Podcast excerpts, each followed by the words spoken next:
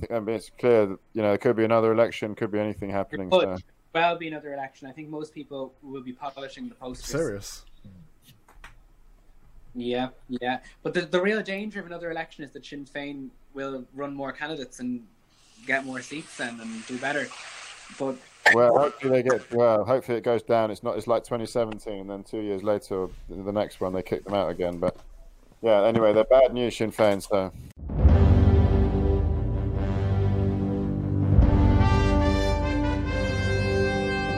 Hello and welcome to another episode of Political Dregs. We are joined by Andrew again. I am Calvin. With me is Joel, Hamish, and Amir, and we're going to talk about Ireland and the election that's just taken place. Um, what is the uh, Lord Lieutenant saying about this? uh, well, Leo Varadkar's been quite quiet about it. He, I think he's kind of settled for opposition. Uh, he realizes he's been rejected. He doesn't want to be seen to be associated with Sinn Féin. He's ruled out a coalition with Sinn Féin. This was the first time in a hundred years that neither Fine Gael nor Fianna Fáil topped the poll. Like this is the first time ever that Sinn Féin has topped the poll. Um, they obviously didn't run enough candidates to get enough seats, so they only have thirty-seven seats. But um, it, it is very worrying for anyone. You know, seven hundred um, million euro was wiped off the shares of AIB and Bank of Ireland on, on foot of the result. You know, people are very worried about what the prospect of Sinn Féin in government. Why are so many Irish people voting for terrorists? What's happened? Um, well, it's only, and I suppose it, I shouldn't really just dismiss it as it's only 25% because it's 25% too much. Um, but the North, Northern Ireland Brexit, that is not why people are voting for Sinn Féin in this election. They're voting for Sinn Féin on domestic issues. We have a housing crisis. You know, you have people very good, educated young graduates having to pay up to a thousand to rent a bed sit. You know, people are desperate, and they were desperate for change. And um, there was always a danger that when Sinn Féin got rid of Gerry Adams and got an attractive new leader in Mary Lou, that you know they would become more appealing to, to, to the middle class. have they got rid of him though? He's not gone away. You know, has he really? Oh, Yeah. You know, shadowy figure, um, or not so shadowy, uh, throughout this whole process, and he's still kind of he's still a top dog in Sinn Féin. Mm. Is he Yeah. still a TD? No, he retired, but he was there today with all their new team. Yeah. So, He's involved. I mean, I, I'm interested about these domestic issues actually because we we have a housing crisis here in London. So, what is the housing crisis in the Republic of Ireland? What can you explain more? Well, uh, essentially, it's, it's, it's a case of uh, supply and demand. Uh, Oh. There's a lot of demand and not enough supply, and it kind of goes back to the financial crisis 10 years ago. Um, a lot of construction workers went to Australia. Uh, we don't have the workers, we don't have the houses, we have very high rents. Uh, it's very unaffordable for young people. You have people in their 30s still living at home, not able to move out, not able to afford rent, trying to save to get on the That ladder. sounds familiar. but I mean, you, It- it- you're in the EU. Why don't you know? Why don't you have construction workers, etc.? Yeah. Um, well, a lot of our construction workers now would be Polish and Romanian, but it, it still isn't enough to, um, like like there was no house building for about ten years in Ireland, so it's quite we're playing catch up now, and to the detriment of so many people, uh, and that is why people are turning to Sinn Féin, because it's the same way that people, you know, in the United States were drawn to the kind of the populist messages of Trump. It's um, it's kind of similar to some extent. ex- Yeah, literally. Well, they raised money for them for the for them in Boston plenty of times, and in New York, as did as did Trump. But when Yeah. none, Um, I think how are none of the other parties addressing these Well, issues exactly. though? Well, Fine Gael, which was the party in government, would be the main centre right party led by Leo Varadkar. Um, they introduced rent controls, which Not um, good. which haven't exactly helped uh, solve the Well, problem. it's not exactly centre Uh, right, is it? No. No, we, we, you're, you're having, but you're, you're having the exact same discussions with the Tory Mm. party right now, you know, and, and it decisions to spend instead of lower tax instead. Like, you know, I think there's a crisis right now in support for the centre right in Ireland, and Sinn Féin have been the main benefactor of that. One of the things I, I mean, I presume that I would vote Fine Gael, although I've never really understood the difference between Fine Gael and Fianna Fáil. But whatever. Most Tories were quite excited when Varadkar Varadkar was elected and became Taoiseach because he seemed a bit more actually centre right and, and everything. He really blotted his copybook, I think, with a lot of people on the right in the UK because of his Brexit position. I mean, he's sort of going around, sort of whoring out himself in Ireland as the sort of I am you know, the EU. sacrificial lamb, sacrificial Yeah, lamb, whatever the Well, wanted to do. And you know, actually, I have to say, although I realise that you know the the the government of the republic is now going to be probably something I don't like, as opposed to something that you know more ideologically towards you know my own view. I kind of have a perverse pleasure and, and Schadenfreude at seeing how he has fallen. Uh, because you know, while he was while he was traipsing around the chancelleries of Europe, bitching about the British, he was actually ignoring his own problems and his own people, and he got the kicking he deserved, as far as I can say. Yeah, you, you've nailed it. I mean, Brexit was only one an issue for one percent of voters, but his obsession with um, kind of his international standing, as opposed to rolling up sleeves and dealing with the domestic issues, is now coming back to, to bite him. Um, and look, look, he yes, he is probably the most centre right Taoiseach we ever had, but he is a Euro federalist as well. You know, like that is that is his whole political identity. When he was um, uh, in, a student at Trinity College, he was uh, involved in, in European politics. He was um, the president of the youth of the European People's Party. So, you know, his focus has always been Europe. He, he- he's not.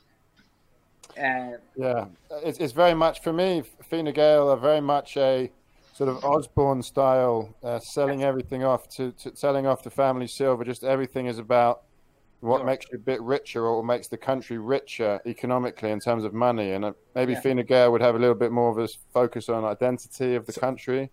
So, I think, just to tug on uh, that bit, because I'm uh, ignorant of this, how would you compare Fianna Fáil in that sense then? Um, Well- Fianna Fáil are more kind of um, uh, like the. I, I think people draw, draw drew comparisons to Fianna Fáil and the Tories recent election. You know, Say that again. I missed that. people actually drew comparisons to Fianna Fáil and, and the Tory party in the recent election in Mm. December 2019, you know, promising public spending, um, patriotism. That was the old Fianna Fáil of 1932 and 1977. But today, Fine Gael and Fianna Fáil, one side, two coins. There's very little decept that separates them today. two cheeks from the same arse. So, Yeah. so, so are you, are you saying that uh, there's probably going to be a FGFF? I can't pronounce those words. Coalition, and then uh, SF are going to be like sidelined, or You can say Sinn Féin. yeah, I can, but I choose not to. Like Sinn Féin. I remember um, the old days when we used to say Sinn Féin IRA. Yeah, well, I mean, I some still, I still say that. and they What you do? oh wait, say that again, Andrew. Sorry. Uh, no, look, I, I think uh, to be fair to Fianna Fáil, they had a meeting today of their new TDs, and the new TDs categorically ruled out a coalition with Sinn Féin. Siren. Yeah, sound. Consistently throughout the campaign, we're not going in with Sinn Féin. Uh, a lot of people are very concerned about the prospect of a Sinn Féin government, but there's a high risk strategy of Fine Gael and Fianna Fáil going in together and isolating Sinn Féin because people are then wondering will they just do better in the next election Hmm. if they're being seen if there's if if if it, if it strikes people that there's an establishment uh, plot to keep them out of power. Yeah, so be it. Though I think I think uh, you you got to draw the line, and, and Sinn Féin are beyond the pale. Um, I would until agree. they, they- you know, literally less than ten years ago, the members of the party are beating boys to death, and Paul Quinn, yeah, yeah, th- there are some horrendous stories. I mean, you know, which they're not even begun to address. So, no, uh, no, yes, they, they glorify their participation troubles. You know, it's not yeah, back on it like Germany looks back on say the Holocaust and the Nazism and say, look, we're very sorry about this. Sinn Féin reps are still going to IRA commemorations. They're still Mm. singing songs like oh, uh, "Come Out You Black and Tans." They're still using slogans.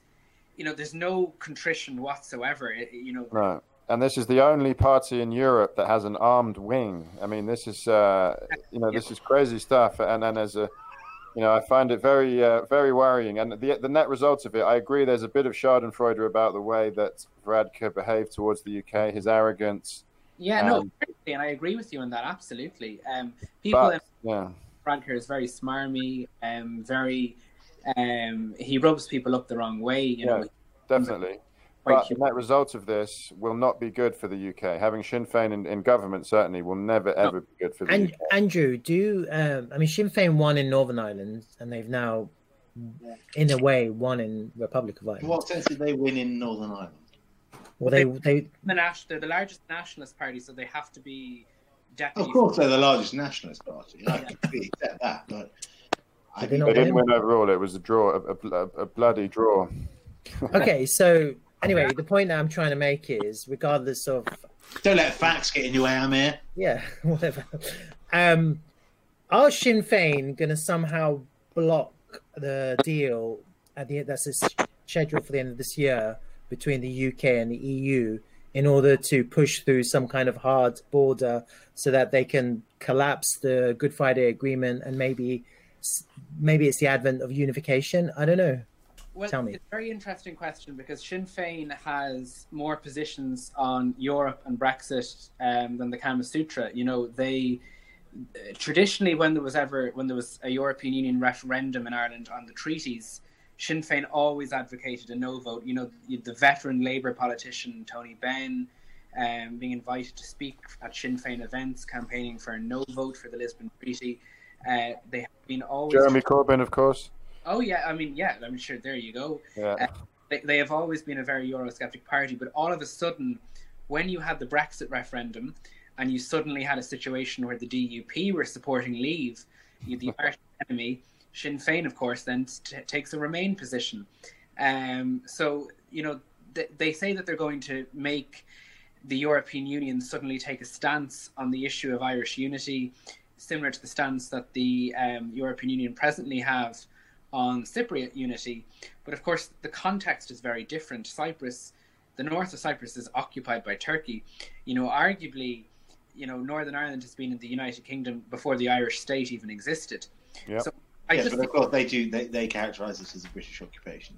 Exactly. Well, there's never been a united Ireland in that sense, has there? So, um, yeah, I mean, I would like to see the EU personally. I would like to see the EU step in uh, and take and, and take a view. Should Sinn Féin enter the Irish government? Should it, and, and whether that is compatible with European values? it's, it's hypocritical that they haven't because obviously they, they intervened when Poland elected PIS. Indeed. Uh, they intervened when um, the Austrian centre right went in with the Freedom Party, which Indeed. former Nazis for former Nazis. So I am surprised that there's been no way in here, but I think that confirms a lot of suspicions that people would have of the European Union and.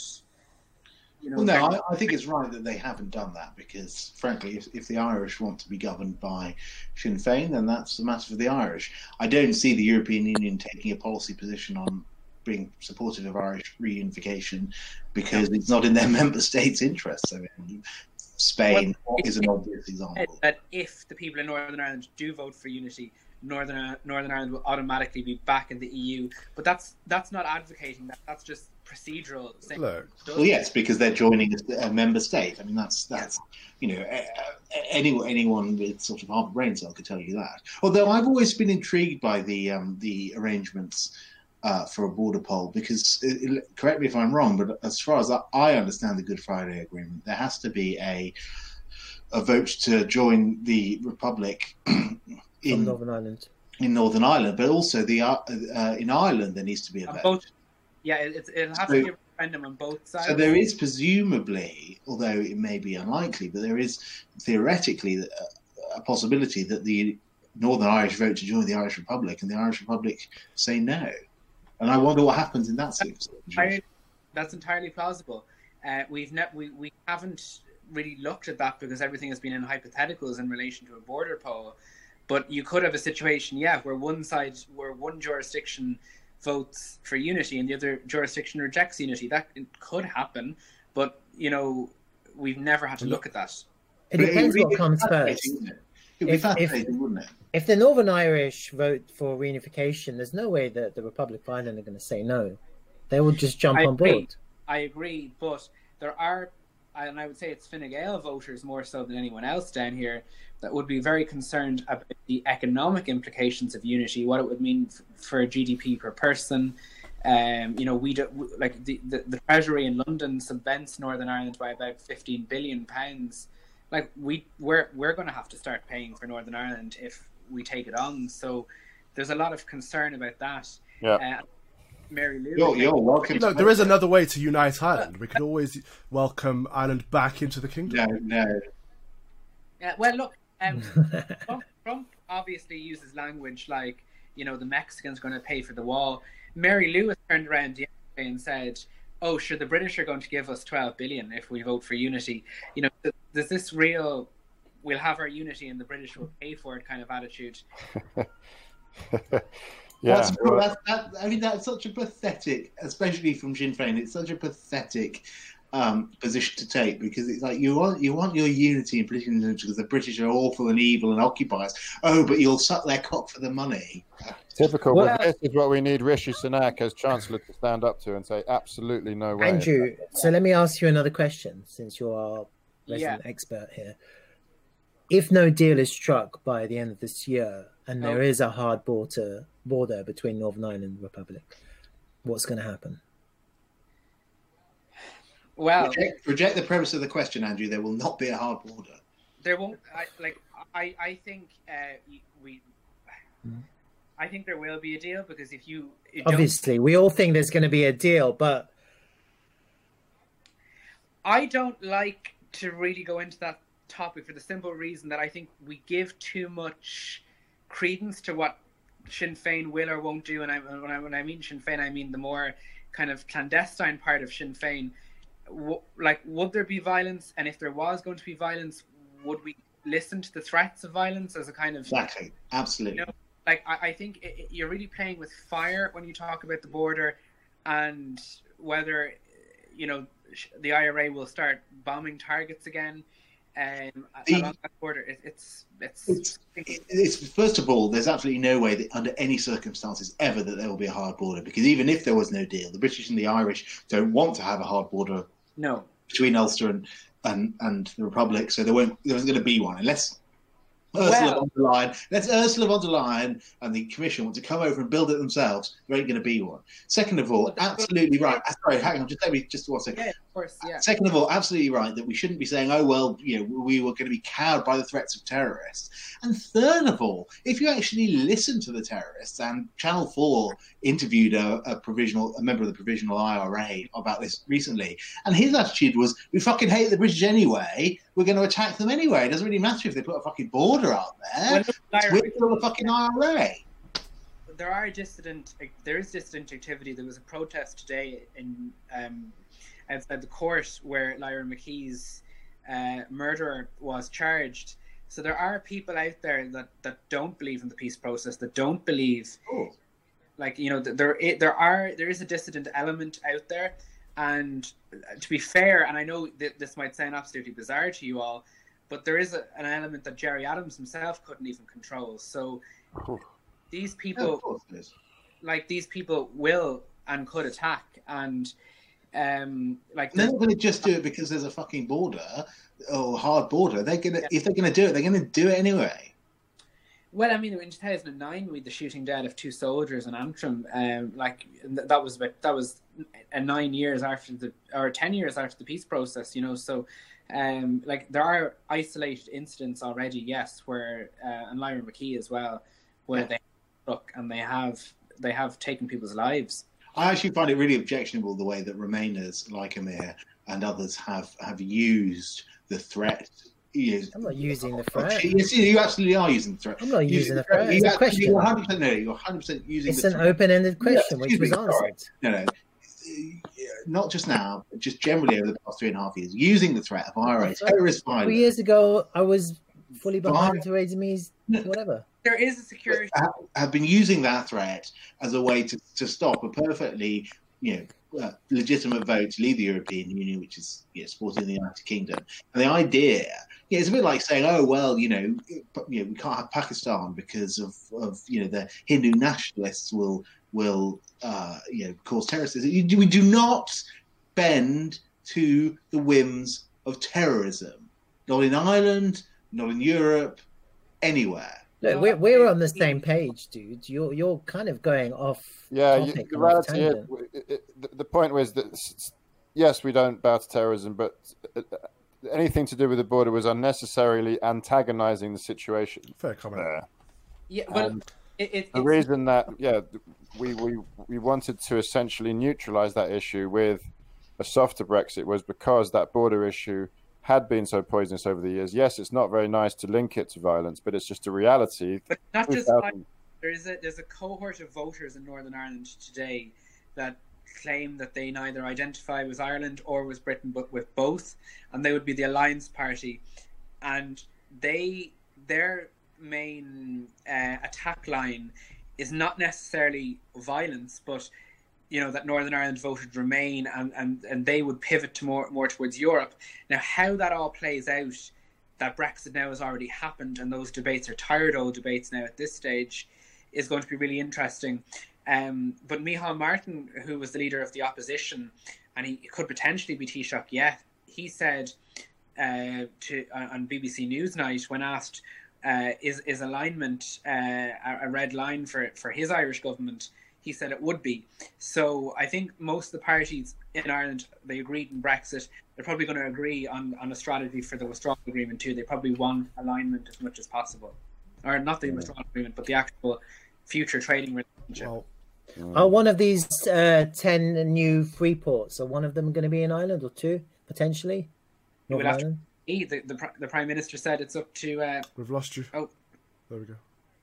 yeah. There you are. Sorry, uh, we'll have to wait and see. The prime minister has said that the decision on free ports will be decided by an independent commission. the consulta- so, you know, consultations yeah, are I'd be going shocked well. if one of But I think that's been an interesting conversation about Ireland, and I want to thank Andrew Ralph once again for coming on the show. Uh, it's, been- it's been No worries. an absolute you, pleasure. Thank you. and hope, hopefully the next time I'm on the show there won't be a Sinn Féin government, but we'll have to wait and see. Yes. It took seventy days last time. You think it's going to be done sooner? I think it'll. I think the horse trading will go on until Easter, uh, middle of April, and then we'll really see um, heads grinded together around the table. I'd say it'll be uh, Fianna Fáil and Sinn Féin. Well, we avoided this the, the nightmare of a Sinn Féin government here under Jeremy Corbyn, so we hope that Yes. you avoid that as I- well in Ireland.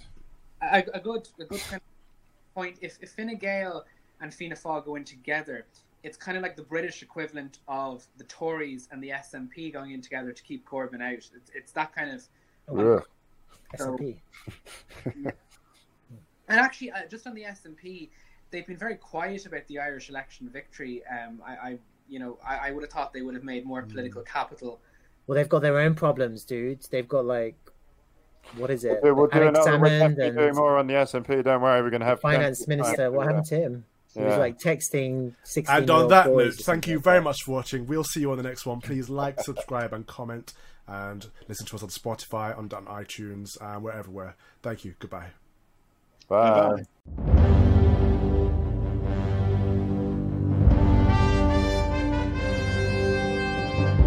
So shall we say hello to some friends of the show? It's everyone's favourite segment because I'm hi friends. Hi, friends. Any friends? This is the moment where we say hello to people who watch us, who leave comments. If you want to shout out on the show, leave us a comment. Can, could be amusing, could be sincere, could be abusive. Frankly, we'll read them out, and you get a little shout out on our little show. Yes, Well, look- I. I oh, sorry, Joel. Go. No, no, no. Well, one was for Lord Woolf, whether he thought that, you know, I know he's been concerned that we've been a bit too serious, but the reality is we live in serious times. Who's Lord Woolf? He was Lord the, Woolf. Lord Thurlow. no, yeah, Lord, Lord Lord Woolf was the was the Lord Chief Justice. I think he did Well, he, the. he's a friend of the show as well. How do you, you know, he might. he, he, he wrote the civil procedure rules. So He's there's a a shout out to, to, to Lord Woolf for doing the CPR. Thanks very much. I want to give a shout out to Spoon, Um, that's uh, 5PO0N, or Solomon, uh, who did an interview with me on um, his YouTube channel recently. Oh, You Oh, do I know. Spoon. um, so shout out to Geordie B, just a 23 year old podcaster who sent us a message said, Hey guys, your podcast is great. And your passion for politics I have never seen in many people Aw. apart from myself. LMAO. And Bailey- I- Oh, sorry. sorry. Well, I'd just like to say, obviously, we've got all our traditional friends, including Lord Woolf, apparently, and Lord Thurlow uh, from East Anglia University. But I've got a Twitter comment that I enjoyed from at Jimmy J101. This is a silly interpretation of what's happening, Amir. You don't need any context because it's applicable to everything he says. Wow. So you could just say it's at, just at. Jimmy. Whenever whenever Amir speaks, that's an at Jimmy. Yeah. That's completely Brilliant. unfair.